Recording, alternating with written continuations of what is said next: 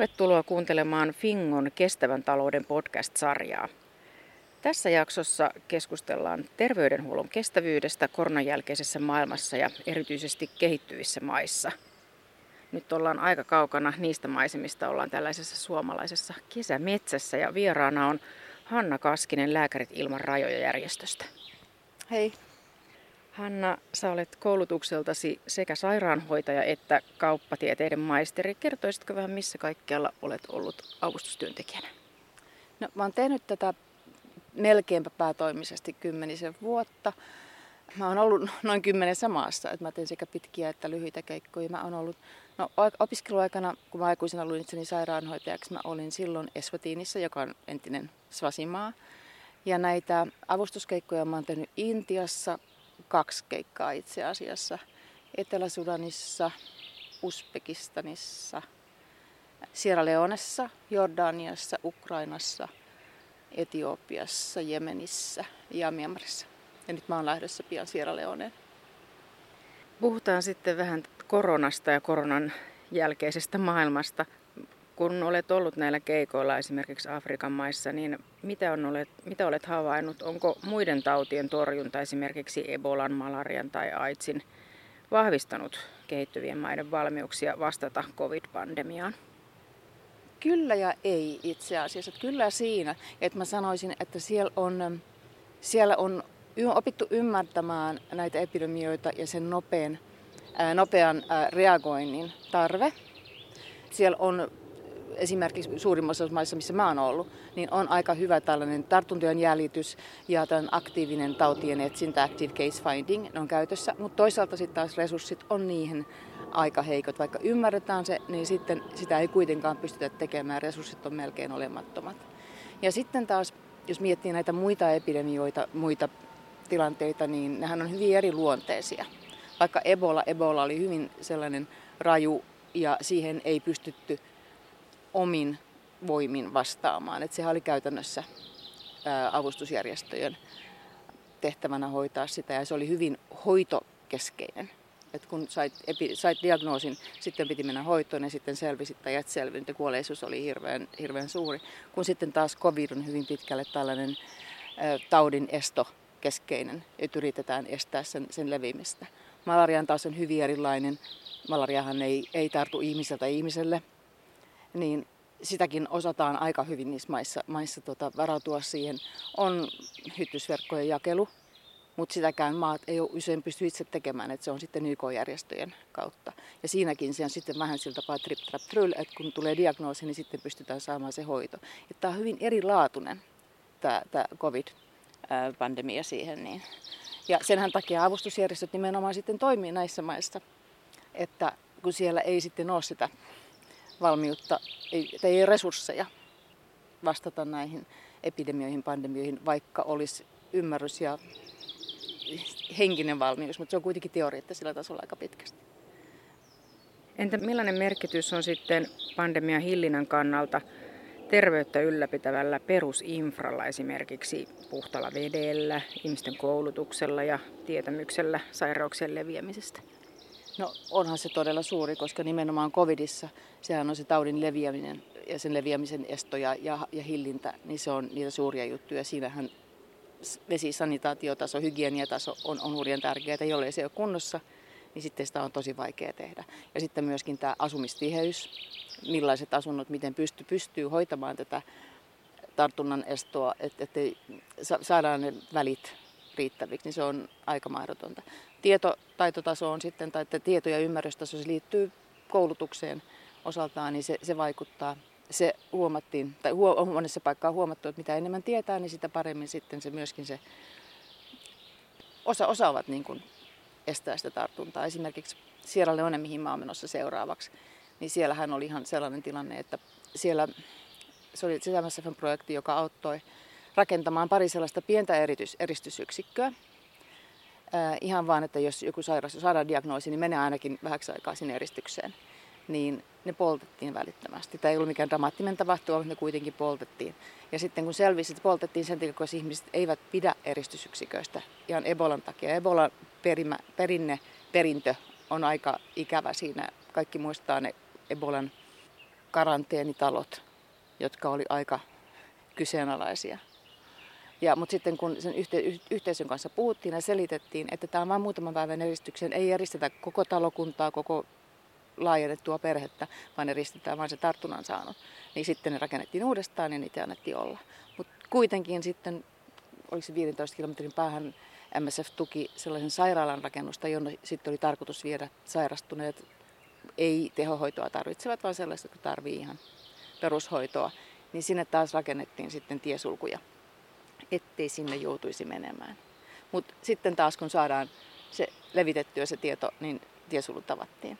Et paljon on sellaista pelkoa ja se kyllä vaikuttaa hyvin paljon. Mutta kyllähän nämä kaikki järjestöt, järjestöthän sekee, jos miettii perusinfraa muuten, niin järjestöthän tekee sitä vesisanitaatiohuoltoa aika paljon. Et mitä meiltä aika usein odotetaan, jos menee lääke, lääketieteellinen järjestö, kuten Lääkärit ilman rajoja, niin odotetaan, että pistetään ensimmäisenä se tehohoitoyksikkö paikalle ja sillä selvä, mutta sehän ei ole tässä kaikkein olennaisinta. Olennaisinta on sitten nimenomaan hoitaa sitä ennaltaehkäisyä. Ja sitä suurin osa järjestöistä tekee, koska se ei ole oikein kunnossa. MSF on kyllä pistänyt muutaman tehohoitoyksikön pystyyn ja tukee aika paljon tällaisia ei-tehohoitoa tarvitsevien potilaiden hoitoa. Mutta se ei ole kuitenkaan, se on olennaista, jos on hirveän tärkeää, mutta vielä tärkeämpi on sitten se, että se perusta on kunnossa.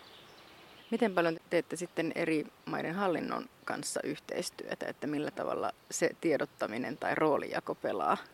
Pääsääntöisestihan se pitäisi aina tapahtua heidän kanssaan. Että jos kaikkein parasta, jos se, jos se tiedottaminen esimerkiksi tapahtuisi heidän kauttansa ja sitten tehdään, te, tehdään yhteistyötä, voidaan avustaa, voidaan tukea. Se riippuu hyvin paljon, hyvin paljon paikasta, koska joissakin paikoissa se on vaikeampaa, jossakin paikoissa se on vähän, vähän tällaista, se on kaksipiippunen juttu, mutta, mutta tosiasia on se, että aina halutaan, että se tapahtuisi siellä paikallisesti paikallisten kautta. Ja sitten, sitten voidaan tukea, että onhan se tehokkaampaa, kun se tulee paikalliselta. Palataan tuohon infrastruktuuriasiaan, niin näetkö siinä jotain eroja maiden välillä, että miten, miten tähän pandemiaan pystytään vastaamaan? Kyllähän sellaisissakin paikoissa, joissa infra oli kunnossa, sanotaan vaikka Italia, niin kun se riistäytyy käsistä, niin se riistäytyy käsistä. Että, mutta sitten tietysti, jos on sellaisia paikkoja, joissa on täydellisen, täydellisen vaikeaa tehdä mitään, sanotaan vaikka pakolaisleirit, niin onhan se sitten, että, että jos infraa ei ole, niin sitten se vastaaminen on todella vaikeaa. Että silloin se kaikki panokset, paukut pitää pistää siihen, että se covid ei, me, ei pääse sinne leirille. Jos se sinne pääsee, niin sitten ollaan vaikeassa tilanteessa. Että, ja lähtökohtaisestihan me tehdään töitä vaikeissa, niin sanotusti vaikeissa maissa. Se on ikävästi sanottu, mutta niinhän se on, että, että jossa, jossa niin kuin se infra ää, ei ole kunnossa, niin siellähän se on aika itsestäänselvästi niin, vai vaikeampaa niin kuin reagoida siihen. Infrasta, jos ajatellaan, niin sehän myöskin niin kuin ihmisten ihan fyysinen pääsy siihen terveydenhuoltopaikalle. Että jos on oireita, jos ajattelee, että on covid ja sitten ei pääse terveydenhoitopaikalle, joko siitä syystä, että on rajoituksia, ei pääse liikkumaan, ei uskalla liikkua, tai sitten ei ole mitään mahdollisuutta muuten taloudellisesti päästä, tai sitten kaikki julkiset kulkuyhteydet on lopetettu. Et maissa, joissa me toimitaan, niin näitä, näitä tapauksia on varmaan aika paljon. Mitkä asiat on sitten sellaisia, jotka tukee kestävyyttä ja kantokykyä, jotta taudit eivät leviäisi? Mm, tuo oli niin kuin taas vaikea kysymys mulle. Mä oon niin, niin perusavustustyöntekijä, että mutta pohjan pitäisi kaiken kaikkiaan olla kunnossa ja sen tiedon, että minkä takia, minkä takia näitä toimenpiteitä pitää tehdä. Et, et se on niin kuin se, se aika, aika olennainen. Ja sitten myöskin se, että on se paikallisen hallinnon tuki. Että tavoitehan ei ole siinä, että avustusjärjestöt menee, menee ja hoitaa sitten asiat siellä, vaan tavoite on se, että asiat hoituisi niin kuin pitkäjänteisesti ja siinä olisi niin kuin taustaa, taustaa takana ja sitten myöskin katsottaisiin vähän pidemmälle, että nyt ei pelkästään hoideta tätä asiaa, tämä on tärkeää nyt, mutta ei pelkästään hoideta tätä asiaa. On tietysti vaikea ennustaa tulevaa, varsinkin näinä aikoina, mutta mikä on näkemyksesi kehittyvien maiden terveydenhuollon kestävyydestä? Eli miten tämä terveydenhuollon nykyinen tai tämän kevään aikainen ylikuormittuminen vaikuttaa muihin välttämättömiin terveyspalveluihin? Tämä on aika Mielenkiintoinen kysymys, koska tämä on nyt mun mielipiteeni. Mutta mä en ole täysin varma, että ne monessa paikassa ovat edes ylikuormittuneet. Covidista puhutaan hurjan paljon, valmiutta rakennetaan ja siihenhän menee resursseja tietysti siihen valmiuden, valmiuden rakentamiseen ja se pitää olla ja sitten on tätä ennaltaehkäisevää työtä. Mutta sitten, että miten terveydenhuoltojärjestelmät tällä hetkellä rasittuu, niin jollei tapauksia tule, niin sitten ne myöskin saattaa pyöriä ihan joutokäynnillä.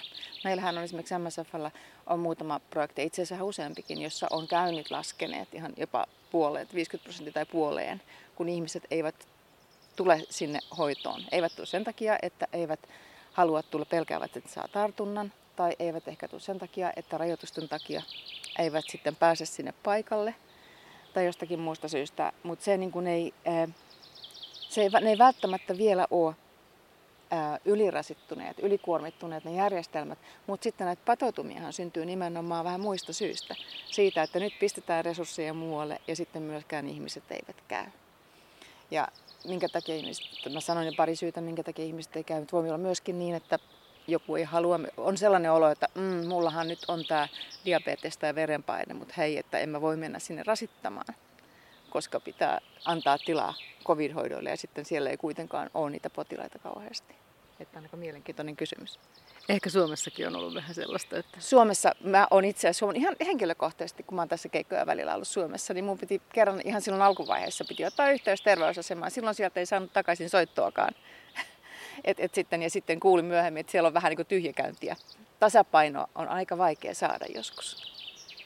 Miten koronapandemia on vaikuttanut Lääkärit ilman rajojen järjestöön tai avustustyöhön, avustustyöntekijöihin tai vaikka sinun omiin töihisi? No, mä en tietenkään järjestön puolesta pysty, pysty vastaamaan, mutta toki meillä, meillähän on yli 70 maassa projekteja. Projekteja on iso määrä, satoja. Niin tuota, jotkut projektit on vähän muuttaneet suuntaustaan siihen, että varauduttiin enemmän covidiin, painotettiin enemmän siihen. Jotkut pyrkii jatkamaan aivan kuten ennenkin. Ja tavoitteena on tietysti se, että, että tämä hoidon jatkuvuus, että, että mikään ei keskeytyisi covidin takia. Sitten on ehkä sellaista, että kaikkia projekteja ei aloitettu mitä suunniteltiin. Mutta ne meillähän nämä rajoitukset on tehneet hyvin paljon vaikeuksia tai tuottaneet vaikeuksia. Että monet ää, eivät pääseet sitten siitä kohdemaastaan takaisin, ne ovat nyt niin kuin vähän yliajalla siellä projektissa ja siellä on sitten vähän niin kuin vajetta henkilökunnasta. Monet avustustyöntekijät ulkomaalaiset eivät sitten päässeet lähtemään, et kun ei ole lentoja eikä myöskään sitten maat ei, maat ei päästä sisälle. Mun oma lähtöni viivästyy nyt sitten vain ihan parilla viikolla tämän takia, että, että siinä, siinä ei ole mitään sen suurempaa. Mutta onneksi meillähän kaikki meidän projektit toimii pääosin paikallisella henkilökunnalla. Mutta ulkomaalaisia tai meitä kansainvälisiä avustustyöntekijöitä tarvitaan tarvitaan niihin tiettyihin töihin, eli kyllä se on tärkeää, että me päästään, mutta projektit pystyy jatkamaan kuitenkin. Afrikkaan ennustetaan pahaa lamaa covidin seurauksena. Millä tavalla köyhyys vaikuttaa sitten yleisterveystilanteeseen? Näetkö siinä jotain uhkakuvia? Köyhyys vaikuttaa sillä tapaa, että ihmiset eivät yksinkertaisesti pääse hoitoon, heillä ei ole varaa lääkkeisiin tai varaa hyvin lääkkeisiin. Ja sitten tämä covid on vaikuttanut hyvin paljon ihmisiin, ne rajoitukset nimenomaan siinä, että jos on ollut rajoituksia, liikkumisrajoituksia, niin se on tarkoittanut, että ihmiset eivät pääse töihin. Ja kun ihmiset eivät pääse töihin, niin he eivät sitten myöskään pääse ansaitsemaan perheelleen rahaa. Ja siitähän on aika paljon ollut keskustelua, että nämä covid-rajoitukset ja niiden seurannais-välilliset vaikutukset saattavat sitten viedä enemmän ihmishenkiä, mitä pelastetaan sillä ää, niillä rajoituksilla. Se on vaikea tilanne. Tässä on taas tasapaino on hyvin vaikea, mutta jos siellä perheessä on yksi, joka ansaitsee ja hän ei pääse mihinkään töihin, ja, tai sitten jolle ei pääse pelloille korjaamaan satoa ja ruokahuolto kärsii, niin kyllähän se vaikuttaa sitten, se, se voi olla dramaattinenkin se vaikutus. Köyhyys on köyhyys yhdistettynä tällaiseen, niin sehän on se on ihan katastrofaalista. Kerroit olevasi menossa seuraavaksi Sierra Leoneen. Minkälainen tilanne ja työtehtävä siellä odottaa? Sierra Leoneen mä menen itse asiassa tällaiseen äitiysprojektiin. Sierra Leonen äiti, tai siis synnytyks, kuolleisuus synnytyksissä, synnytyskuolleisuus ja lapsikuolleisuus on todella korkea. Ja siellä, siellä ei ole tarpeeksi henkilökuntaa siihen eikä tarpeeksi, tarpeeksi välineistöjä.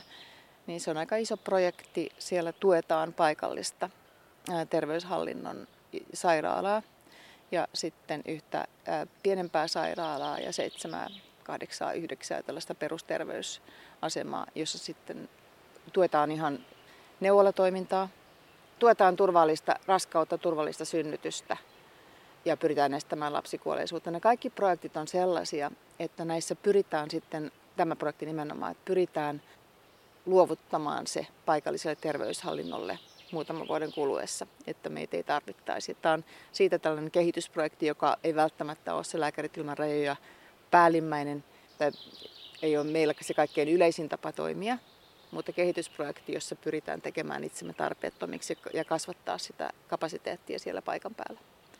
Siellä covid-tilanne ei ole, Sierra Leonessa ei ole raporttien mukaan vielä kovin suuri, mutta Afrikan maistahan saadaan tietoa kovin vähän. Siellä testataan hyvin vähän.